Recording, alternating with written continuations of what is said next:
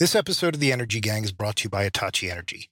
If you're enjoying this conversation, you should check out our podcast, Power Pulse, where we explore the transformation of the world's energy systems. Visit us at hitachienergy.com backslash powerpulse. Hello, and welcome to The Energy Gang, a discussion show about the fast changing world of energy. I'm Ed Crooks. And joining me on the show today, we have one of our regulars, Amy Myers Jaffe, who is the Managing Director of the Climate Policy Lab at the Fletcher School of Government at Tufts University. Hello, Amy. How are you? Hey, Ed. Good to see you. Very good of you to join us. And also, we have today, for the first time, I'm very pleased to welcome a new guest onto the Energy Gang, Emily Grubert. Emily is Associate Professor of Sustainable Energy Policy at Notre Dame University in Indiana. Emily, just for the benefit of people perhaps who might not know you, could you tell us a little bit about your career in energy? How did you get into the field in the first place? And what are you working on now at Notre Dame? I uh, grew up in an energy family, actually. So my dad's a petroleum engineer. Grandfather worked in the oil patch. Great grandfather worked in oil as well, actually. So kind of grew up around it and then started really getting into decarbonization. But prior to Notre Dame, I was actually the deputy assistant secretary for carbon management at the U.S. Department of Energy. And before that, I was at Georgia Tech in civil and environmental engineering. But I work broadly on big decarbonization issues, mostly in the U.S. Really great to be here. Thanks very much for joining us today. Now, there's three big things I want to talk about on today's show. Later on, I want to get to the question of being mid transition, this theme we've been talking about quite a bit on the show in recent months, which is the fact that we're on this course from a higher carbon to a lower carbon energy system. But while we're on that journey, we still need to use a lot of fossil fuels and how do we manage that process of effecting that transition while providing us with all the energy services that we need. Then I also want to talk a bit about one of the crucial ways that a lot of people talk about for reconciling continued use of fossil fuels with a low carbon, zero carbon economy, and that's carbon capture and storage. And that's uh, something that, uh, Emily, I know you've been working on in the government. I'm very interested to hear a bit of your uh, experiences in government and what you learned there and, and what progress you think that technology is making. But before we get into those subjects, I want to talk about California. California is, I think, a fascinating state in lots of ways. It's a great state for energy wonks to look at because, in lots of ways, it sort of tells the future. It shows us where a lot of other states and a lot of other countries around the world are going. They're dealing with a lot of challenges in terms of rising temperatures, rising uh, threat from wildfires, physical risk to infrastructure, the disruptions that those cause, and also the challenge of balancing a power grid with increasing proportions of variable renewable generation, wind and solar. Actually, if you didn't hear it, we had uh, as a guest on the Energy Gang back in July the chief executive of CAISO, which is the California grid operator. That was a really fascinating conversation. And if you haven't heard that, I would urge you to go back and check it out. And when he was on, one of the things we were talking about there was the question of risk to the California grid over the summer and the threat of blackouts and how likely it was that the grid would be able to cope with increased demand over the summer months. And what we had a couple of weeks ago in California was that being tested in a very real way. We had surge in demand to record levels because of high temperatures, everyone using their air conditioning, and there was a real threat that the grid wouldn't be able to cope. But there was a response which was managed by the grid essentially to get everybody to use less power. And that seemed to actually work pretty effectively. And the grid got through that, didn't fall down, there were no blackouts. The system worked. And I'm interested in kind of exploring that and seeing what lessons we can learn from this apparent success story. And as I say, interested in thinking about what this is going to mean for other parts of the world as they face up to some of the same kind of challenges that California is facing. Now, Amy, you're in California right now, is that right? I am. And let me just say, I was here at the tail end of this whole Flex Alert system, and I did have to keep my air conditioning only at 78 or above uh, from 4 p.m. to 10 p.m. And uh, when the sun is glaring into the window at 5 p.m. at 78, feels a little hot, but you know, manageable. And, and to be clear, you say you had to you're not actually forced to in any right. Oh well, I didn't really have to. It, it's a it's a request. It's a request. So they had a system, the Flex Alert system, and they send you a text message literally telling you what to do. And that could be anything from don't charge your EV, put your air conditioning at 78, turn off your lights. Um, I asked people, did you comply with all of this? And everybody said that I knew, you know, sensitive people that I know said, yes, we put our thermostat at 78. We didn't charge our car. We turned off all the lights. And then I asked the critical question, which is, did you stop using your computer? And everybody said, no, no, no, of course I still use my computer. So, assuming that they were on battery power, maybe that's not a big deal. But yeah, I think a lot of people, you know, complied. And indeed, California, to keep things stable, only needed to reduce demand roughly about 10%. And just to give you an idea, because most of the increase that comes was air conditioning, but the load, typical California demand is 30 gigawatts, and the heat wave raised that to 50 gigawatts, so a 60% increase. They had to do that on September 6th, which was like, you know, a, like D Day um, they lowered demand by 1,200 megawatts, uh, averting the brownouts. Uh, but it cost, if you happen to be buying electricity on that day at that time at peak, it would have cost you $1,200 per megawatt hour versus the normal average for California of $100 per megawatt hour. And my understanding from reading is that the average price for the month of September was uh, 450 megawatt hour. So this all sounds like great news. It's nice to be able to bring people some good news on energy for a change. The system worked. What conclusion do you draw from that? Do you think this is something then that we're going to see more of? Is this something that shows you can uh, keep a grid stable even under these quite challenging conditions in the future? Well, I think a couple of big takeaways. Uh, the first one, because you know I'm a big lover of a virtual power plant. Just sorry, just before we get into that, perhaps you should just explain what is a virtual power plant, just for people so who might not know that power concept. plant is when many people have rooftop solar, or they just you know want to have a storage system in their house, so they have a small battery for their home, and they agree to let the utility tap the spare capacity of that battery, or they themselves use the spare capacity of that battery. Um, and that all those little batteries together make a power plant.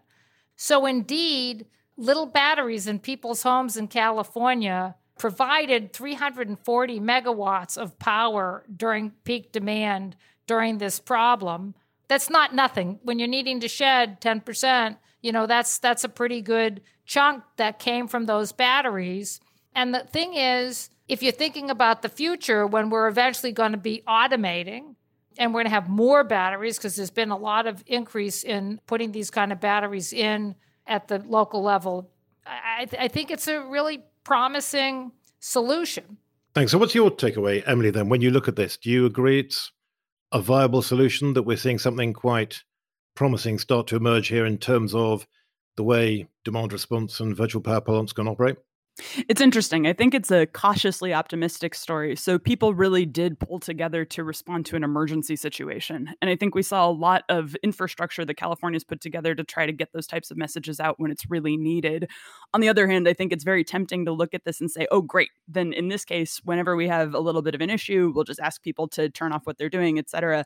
I think we really need to be very conscious of the fact that people are willing to step up when there's a really clear reason to do it and when they trust you that you're actually going to deliver deliver something for them. So in this situation where it's an emergency situation, we're still very early on in this mid transition period. I know we're going to talk about this a little bit more later, but I think fundamentally we're in a very difficult part of this transition in that there's a whole bunch of new climate issues we're dealing with. We're dealing with a long-term disinvestment and the new system's not quite ready to take over yet. I think people understand that and assume that it's going to get better. And so pulling together in one of these emergency situations to say, yes, we're going to actually help make sure that our neighbors are safe in this heat wave and things like this, especially after seeing some of the really disastrous situations we've seen with other power outages. So, Puerto Rico right now, um, Texas in the cold snap a couple of years ago, that sort of thing. I think people understand that there's an emergency and there's a bit of a, a social coming together here. On the other hand, though, if this sort of becomes an every Tuesday night type of issue, I think you really start to play with people's trust in a way that's not necessarily all that productive. Yeah, I do think that's really interesting. And as Amy was just saying, if you're there with your uh, air conditioning turned up to 78 degrees Fahrenheit and the sun streaming through the window. That can be pretty uncomfortable. I saw a comedian who I follow on Instagram had a funny kind of riff on this. She was wandering around a theme park uh, at one o'clock in the morning and pointing at all the lights were on and blazing. And she was saying, Look at this, look, this is, you know, they've been asking me to turn my thermostat up to 78 degrees.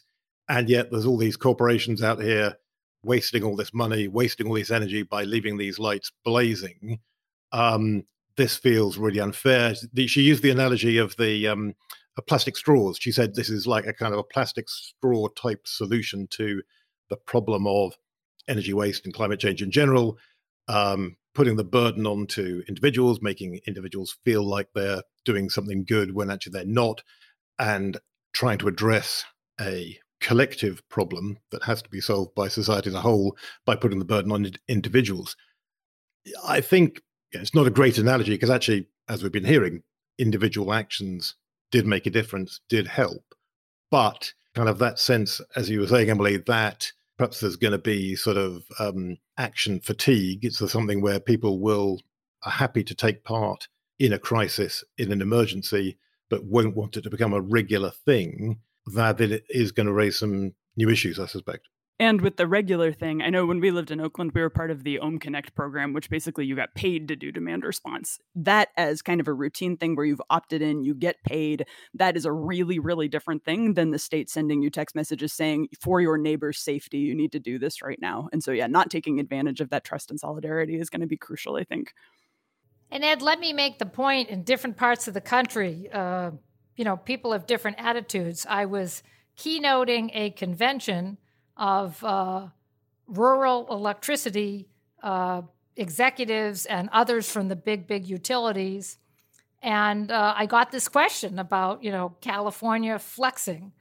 And I wanted to try to explain how this is all going to be managed eventually by software and you're not going to have to have to go around and move your thermostat around or turn off your lights because you're going to buy into some program with a smart thermostat in your house and a smart control system and your utility will do it for you and I was going to try to explain how demand management in California was the critical difference between what worked and what they didn't have in Texas, which is they don't have a demand management program. Um, so I was about to explain all that and how that helps you integrate batteries more successfully and makes more efficiency. And as the second I said the word software, 500 people in a ballroom, they literally booed me.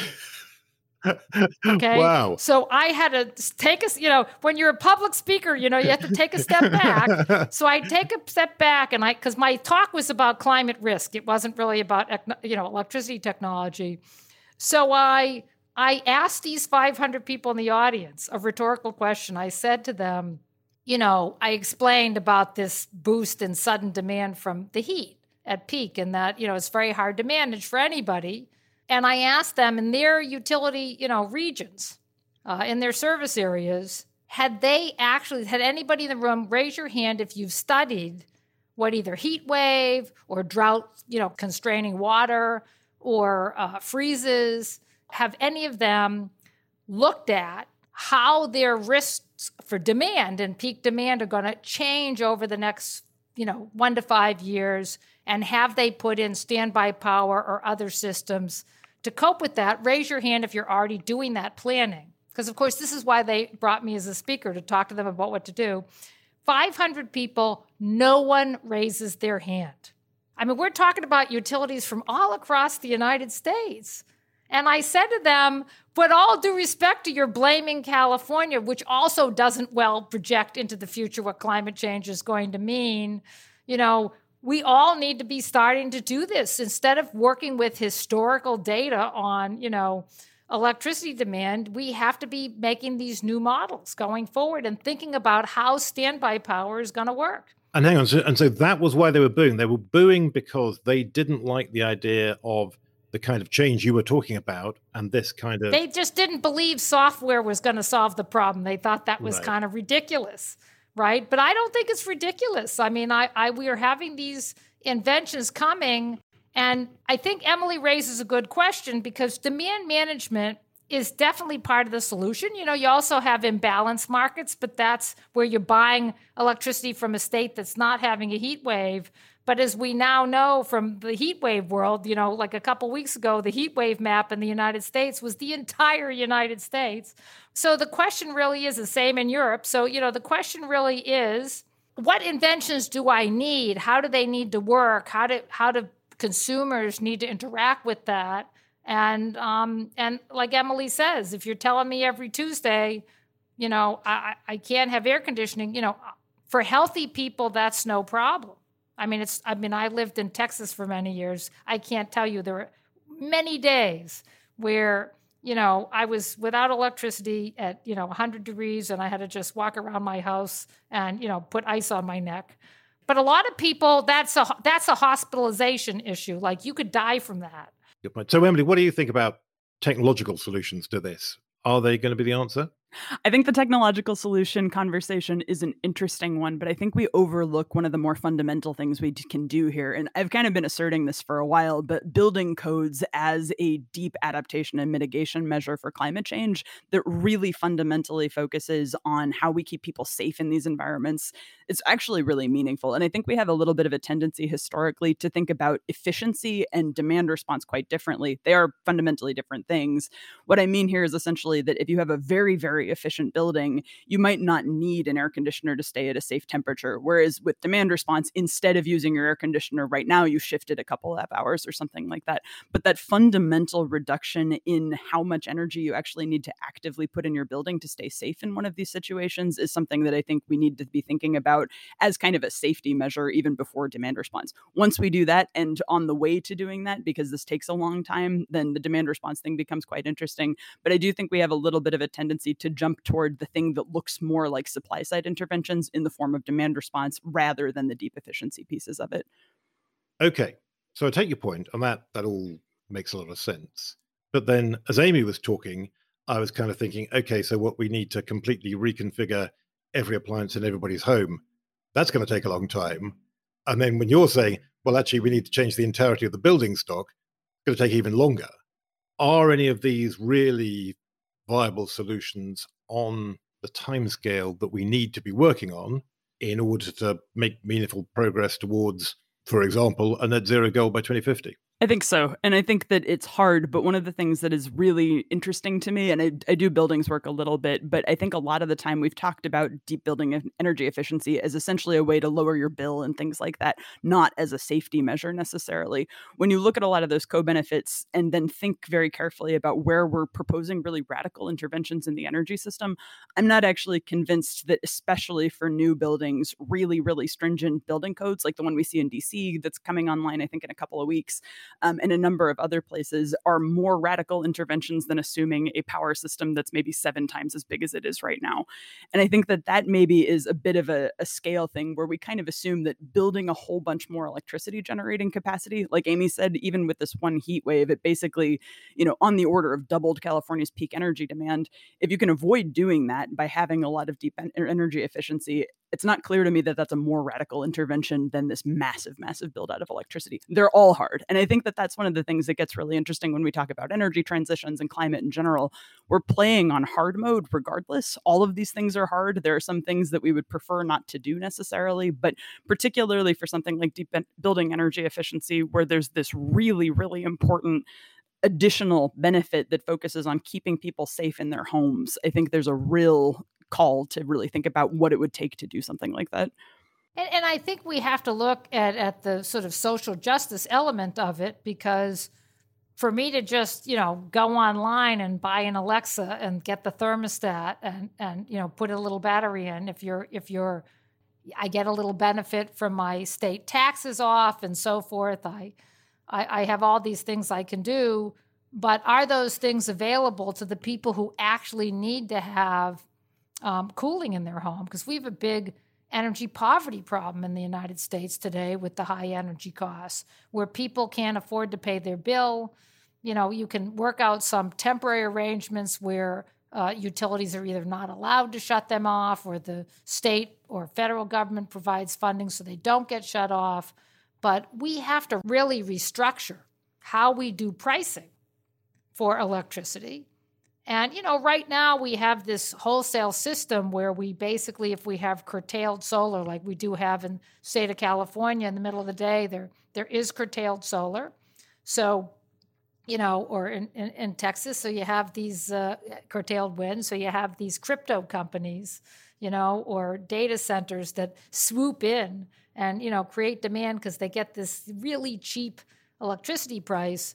But then the way we're paying for that is when there's a problem, those guys can swoop out to some other location, but we're left with people who can't actually pay their bills. And I believe, and have said this in the past, that we need to reform how we do retail electricity pricing so that the burden is actually on the industrial user and the data center user and not on the small household of uh, people who are already struggling. Yeah. And very interestingly, it does seem like Europe is going down exactly that road. There's a lot of talk now in Europe about reforming electricity pricing, electricity market structure for exactly those kind of reasons. And, and partly, obviously, it's become an extreme issue in Europe because of the way that electricity prices have rocketed on the back of high gas prices. But it, yeah, it's going to be interesting to watch what comes out of that in terms of trying to design perhaps a fairer system for the electricity market.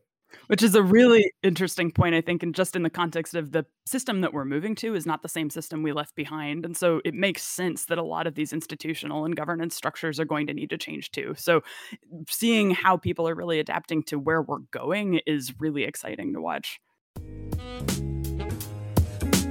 This episode of The Energy Gang is brought to you by Hitachi Energy. If you're enjoying this conversation, you should check out Hitachi Energy's own podcast, Power Pulse where we explore the transformation of the world's energy systems to advance a sustainable energy future for all. Recent episodes focus on opportunities for offshore wind in the U.S., the unique contributions of women to the energy industry, and the challenge of meeting EV fleet charging demand. Visit us at hitachienergy.com backslash powerpulse.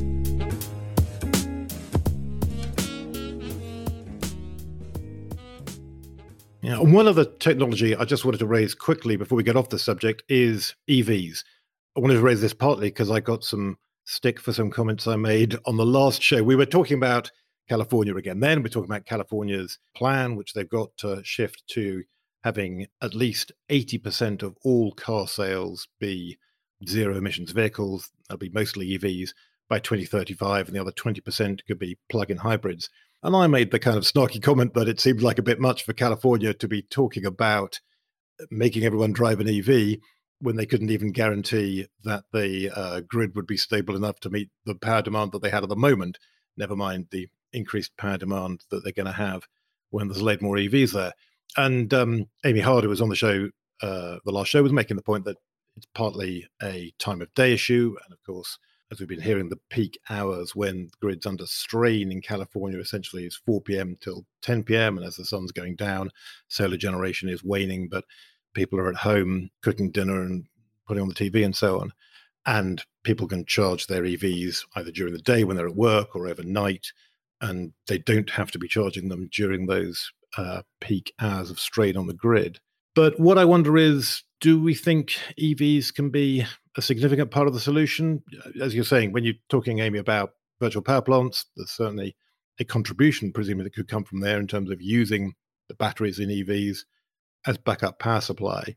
I'm never sure how the magnitudes of these things stack up, though, and what the scale is like. If every household in California had an EV, would that make a difference in terms of being able to be much more flexible in terms of demand response, putting power back into the grid or enabling households to drop off the grid when needed, or is it only ever going to be a marginal thing? So, no, I think it could be a big thing. Um, you know, you have these two way systems. Ford's already announced, you know, that their truck would have been helpful uh, during the Texas electricity crisis. So, you know, again, it gets to what I'm saying that I got booed about. But, you know, if you think about the car, listen, if everybody's going to plug in when they get home from work at 6 p.m., while they're having their pool filter run and they get in their hot tub, you know, definite problem. Um, but if everybody has an EV and we have system management, then we can charge the EVs at a time when wind or solar might have been curtailed. So I worked on the University of California Davis campus for several years, and the parking arrays were all solar. Um, there was a, a effort to try to connect those to people's EVs. Eventually, you would imagine a place like UC Davis would have um, all their EV charging come from the solar parking arrays, and and and and so therefore you're wanting to charge. You're going to have you know a vehicle that's going to know that it wants to turn on the charging at noon um, because um, because that's when there's so much solar in California. They're exporting some of that solar now to Arizona and other places to use it. Um, and then, you know, a lot of people put their car in their driveway or their garage and they're going to plug it in to charge it, but you can have a timer that charges it, you know, at night when the wind's blowing, and therefore that's also optimized. And then in a crisis, you can, you know, drain your car and rinse and repeat. So I'm I'm going to charge my car with my solar panel at noon, and then I'm going to use that electricity in the evening from my car. So your car could be integrated with the house. And again, at UC Davis, we had this thing called the Honda House of the Future, which was a house where the car was integrated as a battery system with the house. And, you know, people lived there and it did work. Um, so, I mean, that's a potential, and it's a potential for California. But as Emily says, it's like, what's the timeline for this technology? And then I have to train people. So I just took my first trip with my vehicle, my electric vehicle, and I went uh, from one state to another state, and I had to, um, I was definitely going to have to charge someplace other than my local fast charger or my house. And it was surprisingly easy. Like I just picked one place to stop.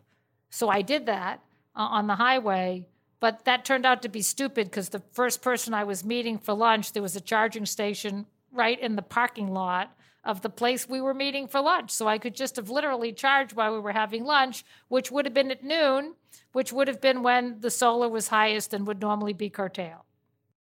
Indeed, indeed. And I think all of these are really, really important comments too of just you know, the system can do a lot of really exciting things if we design it that way. And I think a lot of the time we kind of lose sight of the fact that these are choices that we can make. But yeah, there's a version of the world where we have full EV build out that's kind of problematic for peak demand. And we, you know, structure our rates so that people are incentivized to charge during the really worst times of day, all those sorts of things. There's another world where we really start to optimize around vehicle to load applications, pay people for actually letting their cars drain, et cetera.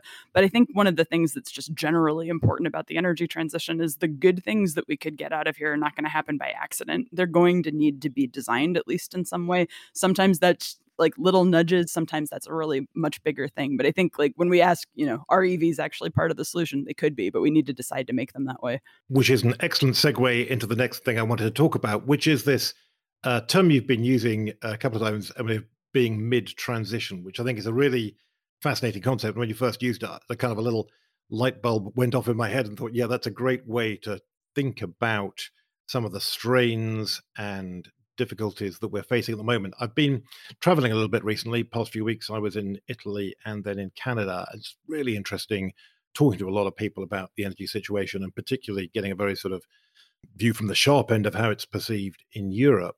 Clearly, we're in this point where Europe is facing a very difficult winter because of disruption to flows of Russian gas. As we've been saying, power prices have soared in Europe. Uh, gas prices have soared, although both have come down a bit from their absolute peaks of last month, but they're still very, very high.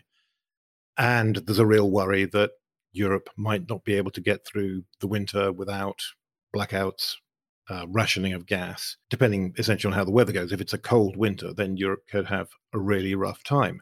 So, I mean, what that tells you is that basically Europe needs more supplies of fossil fuels, in particular natural gas, but probably more coal and more oil as well.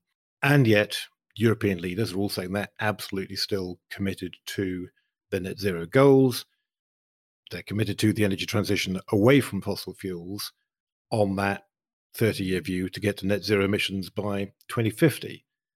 And the way that you reconcile those two imperatives does not seem to be at all well understood or uh, agreed on at the moment. There's still a lot of arguing over what that means and what the right ways are to try and achieve those two objectives simultaneously, because obviously they do at times fight against each other.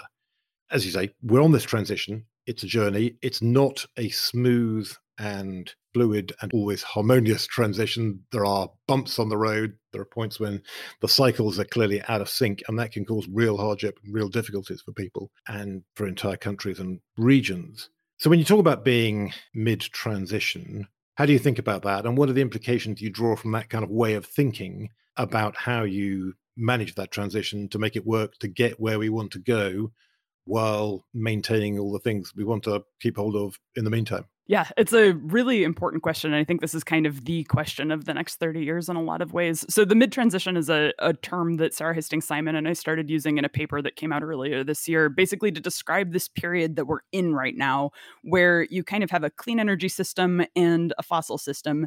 Neither one is big enough to actually serve every single service that we actually expect from our energy system, but they're both big enough to constrain each other. And that can result in a lot of maladaptive outcomes. It means that you're trying to basically force clean energy into a fossil paradigm for now.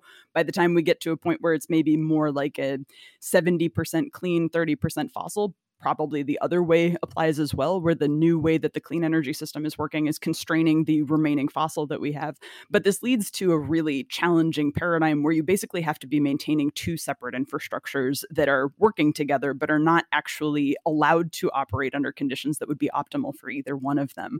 This is, I think, where this kind of emphasis on planning and really thinking about what are we trying to design and what's that end goal becomes really, really important because we are fundamentally going to a different place with a fully clean energy system on the other side of this than we're starting.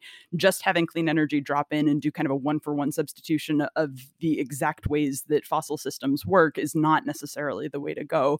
I know, I think Sarah uses this uh, analogy quite a bit, but the notion that if we were transitioning from electric cars to fossil gas cars, people would probably freak out about how loud they are and be annoyed that you have to go to a gas station to fill them up and that sort of thing. Like, why do they go when you're not touching on the brake?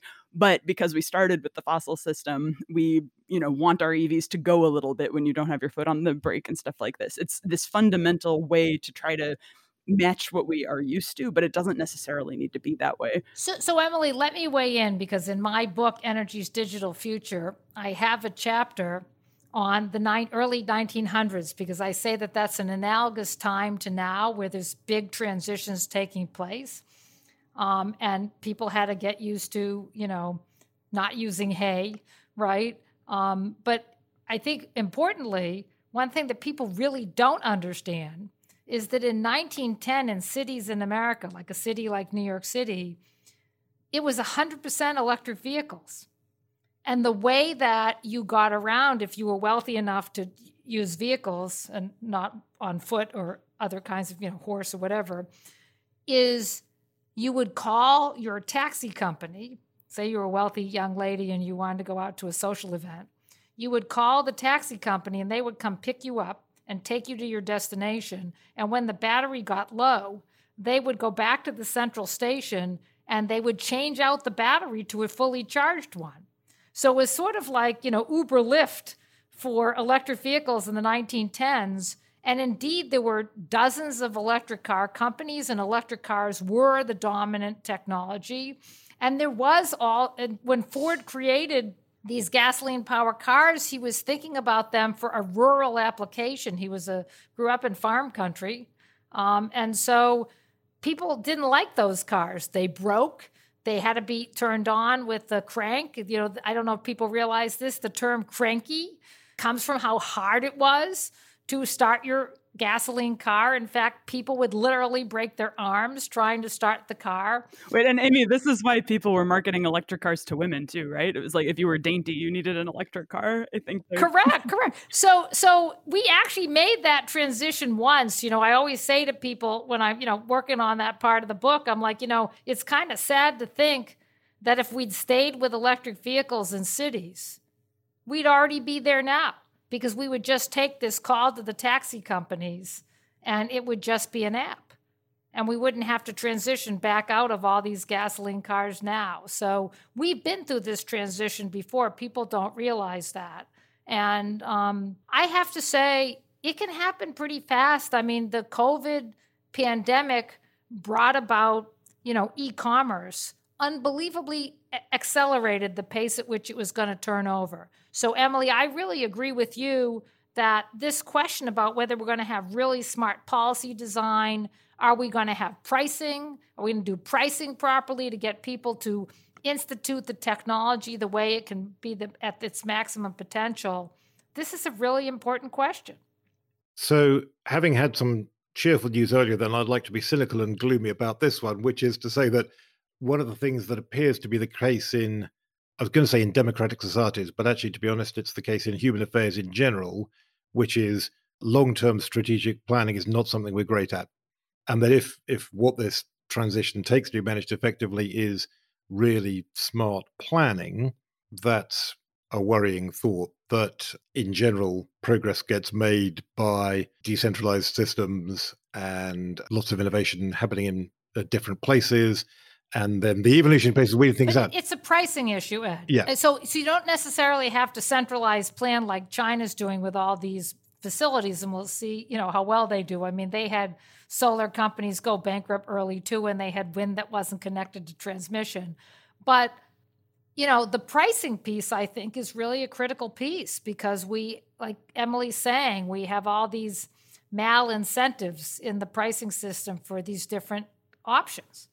Although to push back on that a little bit, I think pricing is something that works really well when the decision is actually at an individual level. There are much more structural things too that I think pricing doesn't actually address. So, you know, if we're thinking about a future that is fundamentally much more oriented around public transit or something like that, that's not an individual choice that people can make based on pricing to make that happen. Similarly, you know, if you go to a store and the only light bulbs that are being sold are LEDs, that works pretty well. and when we think about some of these things that are just structural nudges versus relying on people to make decisions in an overall context that's really pushing them one way or the other, it's not just pricing, I think, at a big level. Uh, but how much confidence then do you have in the governments of the world to make those sensible planning decisions that you think are going to be needed? All right. I mean, I think this is one of the things that always gets kind of scary when we talk about climate and when we talk about energy transitions. Like, we could fail hard. Like we are already pretty much showing a lot of very challenging outcomes from the small decisions we've already seen happening. And I think that it's important to kind of keep sight of the fact that it's not necessarily a foregone conclusion that we're going to successfully create a more just, fully decarbonized, sustainable society over the next 30 years. That's why people work so hard on this. But certainly, like, we don't necessarily have to succeed here. There's not like the Bruce Willis character that kind of shows up at the last moment and saves us all bringing me to perfect segue into the final topic I want to get into, which is exactly that the idea that is sometimes proposed as the Bruce Willis character that turns up at the end and saves the day. Is that Armageddon? Uh, Armageddon. Thank you very much. Yeah. The full Bruce Willis catalog has a lot of this theme. I think he punches a helicopter out of the sky in one to avert a certain crisis. indeed, indeed.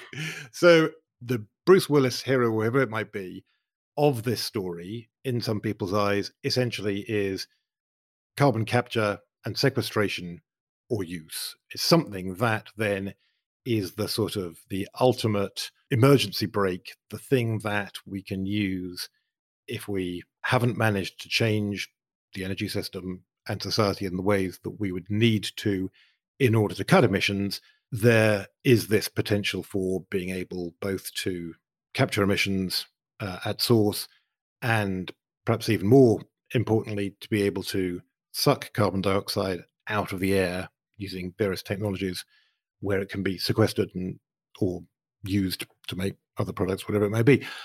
It, i'm right in thinking emily said that was what you were working at? When when you were on the uh, when you were in government over that past year those carbon capture and use technologies were what you were working on is that right Yes, which we started calling carbon management largely to distinguish between those two really importantly different things that you were just talking about. So there's sort of carbon capture and sequestration for mitigation purposes, so reducing the emissions that you would have otherwise seen from a process. And then there's carbon dioxide removal, which is sometimes a technology, sometimes a natural solution that really focuses on taking CO2 that's already in the atmosphere and taking it out forever. So two pretty different functions, but sometimes similar looking technologies.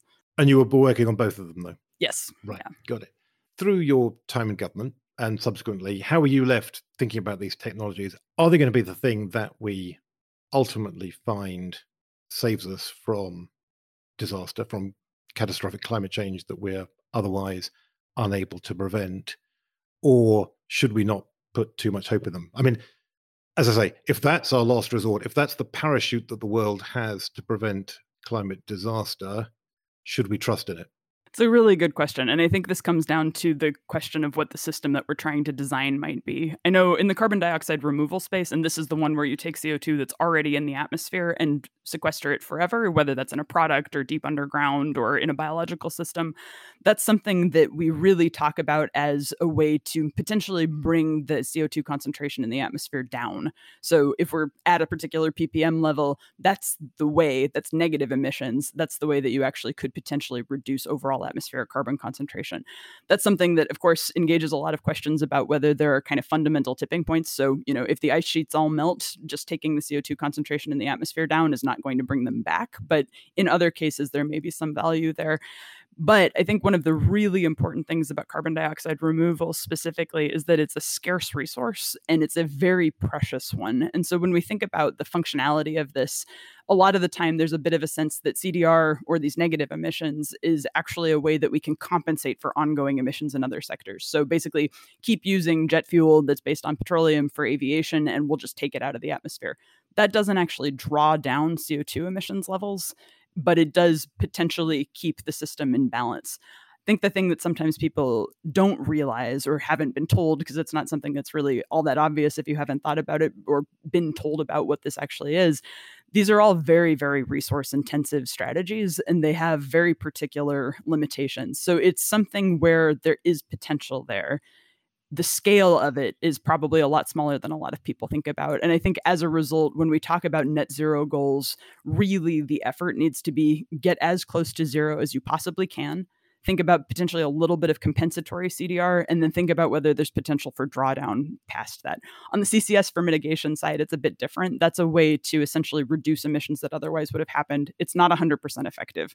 So if you put CCS onto something that's emitting CO2, you're not going to capture and sequester all of it both of these processes are really energy intensive as well. So that's an entirely separate conversation, but they have their applications. They're not silver bullets by any means, and they don't have applications in every sector. Right. And the argument then, to put that same point, I guess, another way, the argument I always find very persuasive is just that this is a large and complex problem, and we are not in a position to rule anything out at the moment.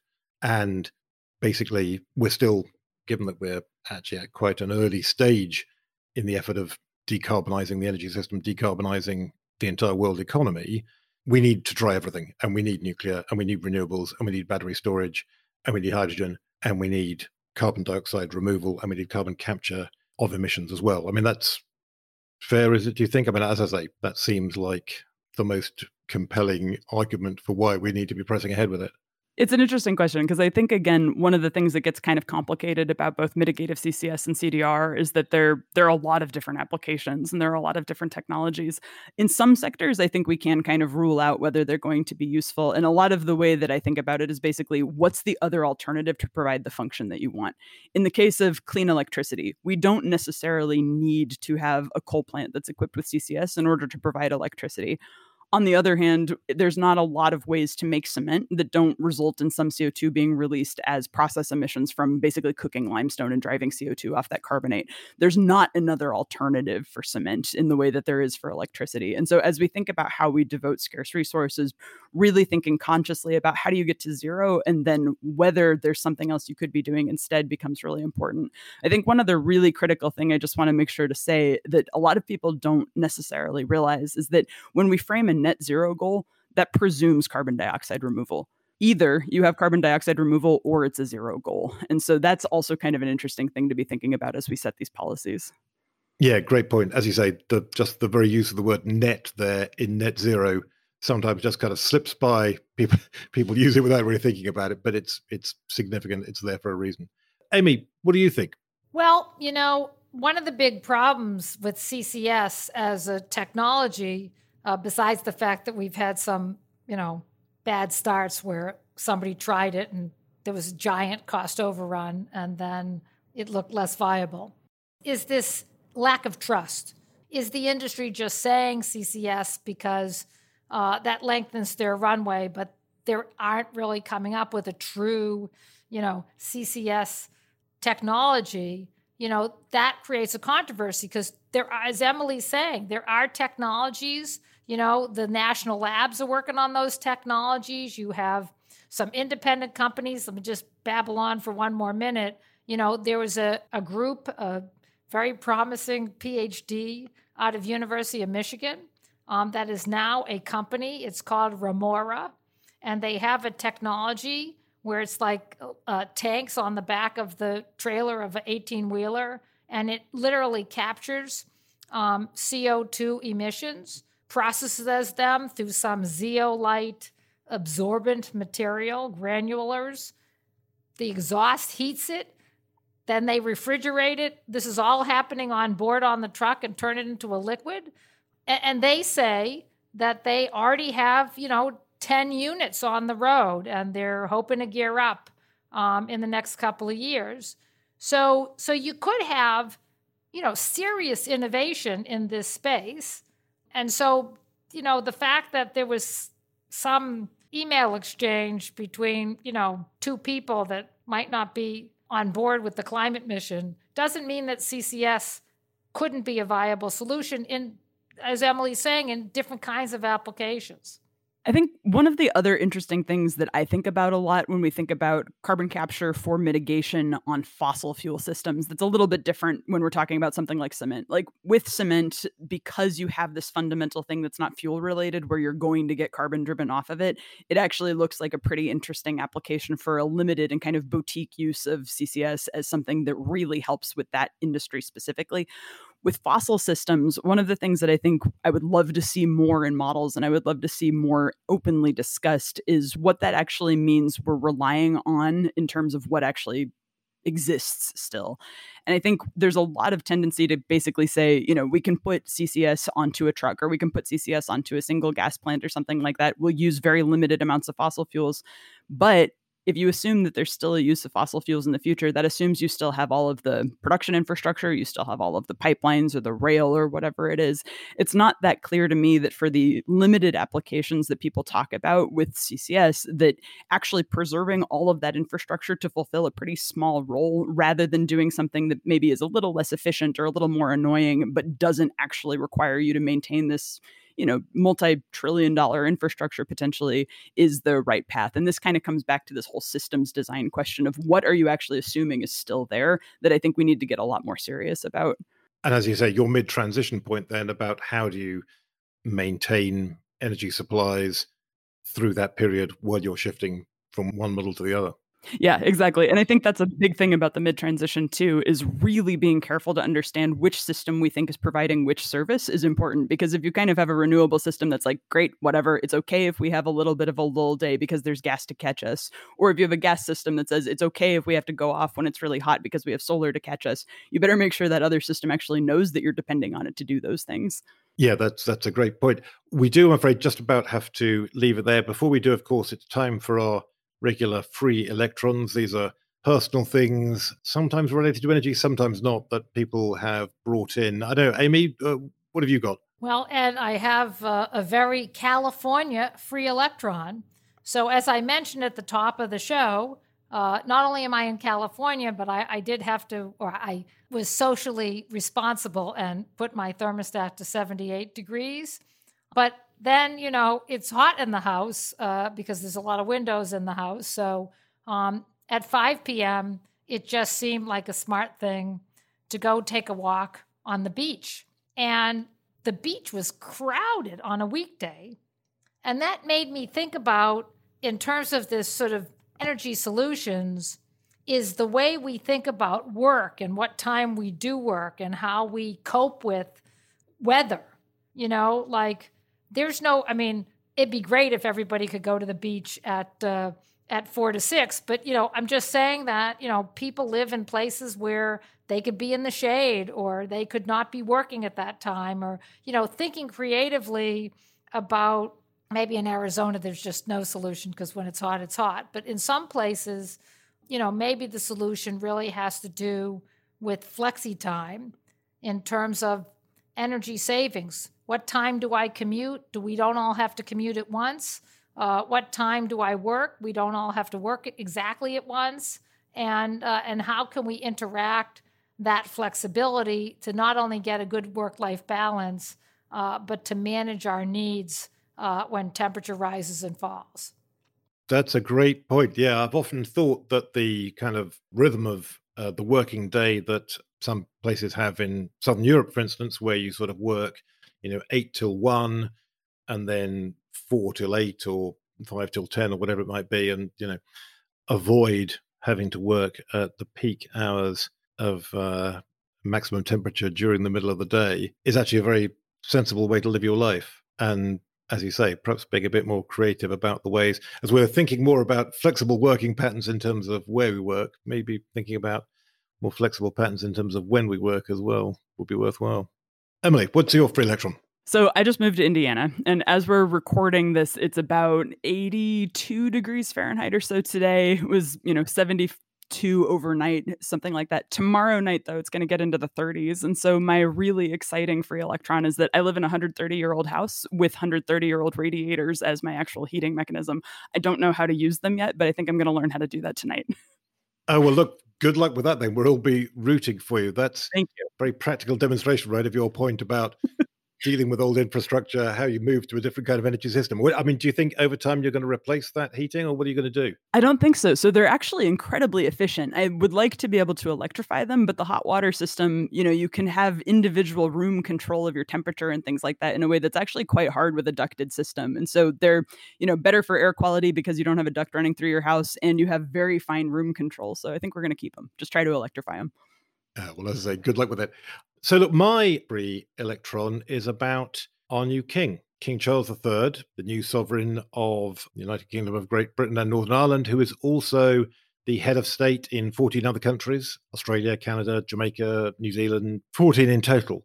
Really interesting figure, relevant to our um, purposes because he has been a big advocate for environmentalism in general, but very specifically action on climate change. He gave quite a punchy speech actually at the um, COP26 UNFCCC uh, conference in Glasgow last year, where he talked about the need to shift away from a fossil fuel economy and the need to mobilize trillions of dollars in um, private sector capital to finance that shift. He's famously he runs his um, car. He's got an Aston Martin sports car, which obviously doesn't seem like the most kind of uh, environmentally friendly thing, but he says it is um, low carbon or zero carbon because it runs on a biofuel which is produced from the waste products from cheese and wine manufacturer on his estates, which is, I mean, it's hilarious that, you know, the king has a car, a sports car that runs on wine and cheese is kind of seems intrinsically pretty funny, but is apparently serious.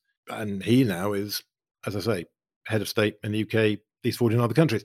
Probably is not going to have very much impact he is, of course, constitutional monarch. He doesn't run the government. He doesn't tell people what to do. He may even, I think, feel a bit more constrained in what he says about a political issue like energy policy. Now he is king than he would have done when he was a prince.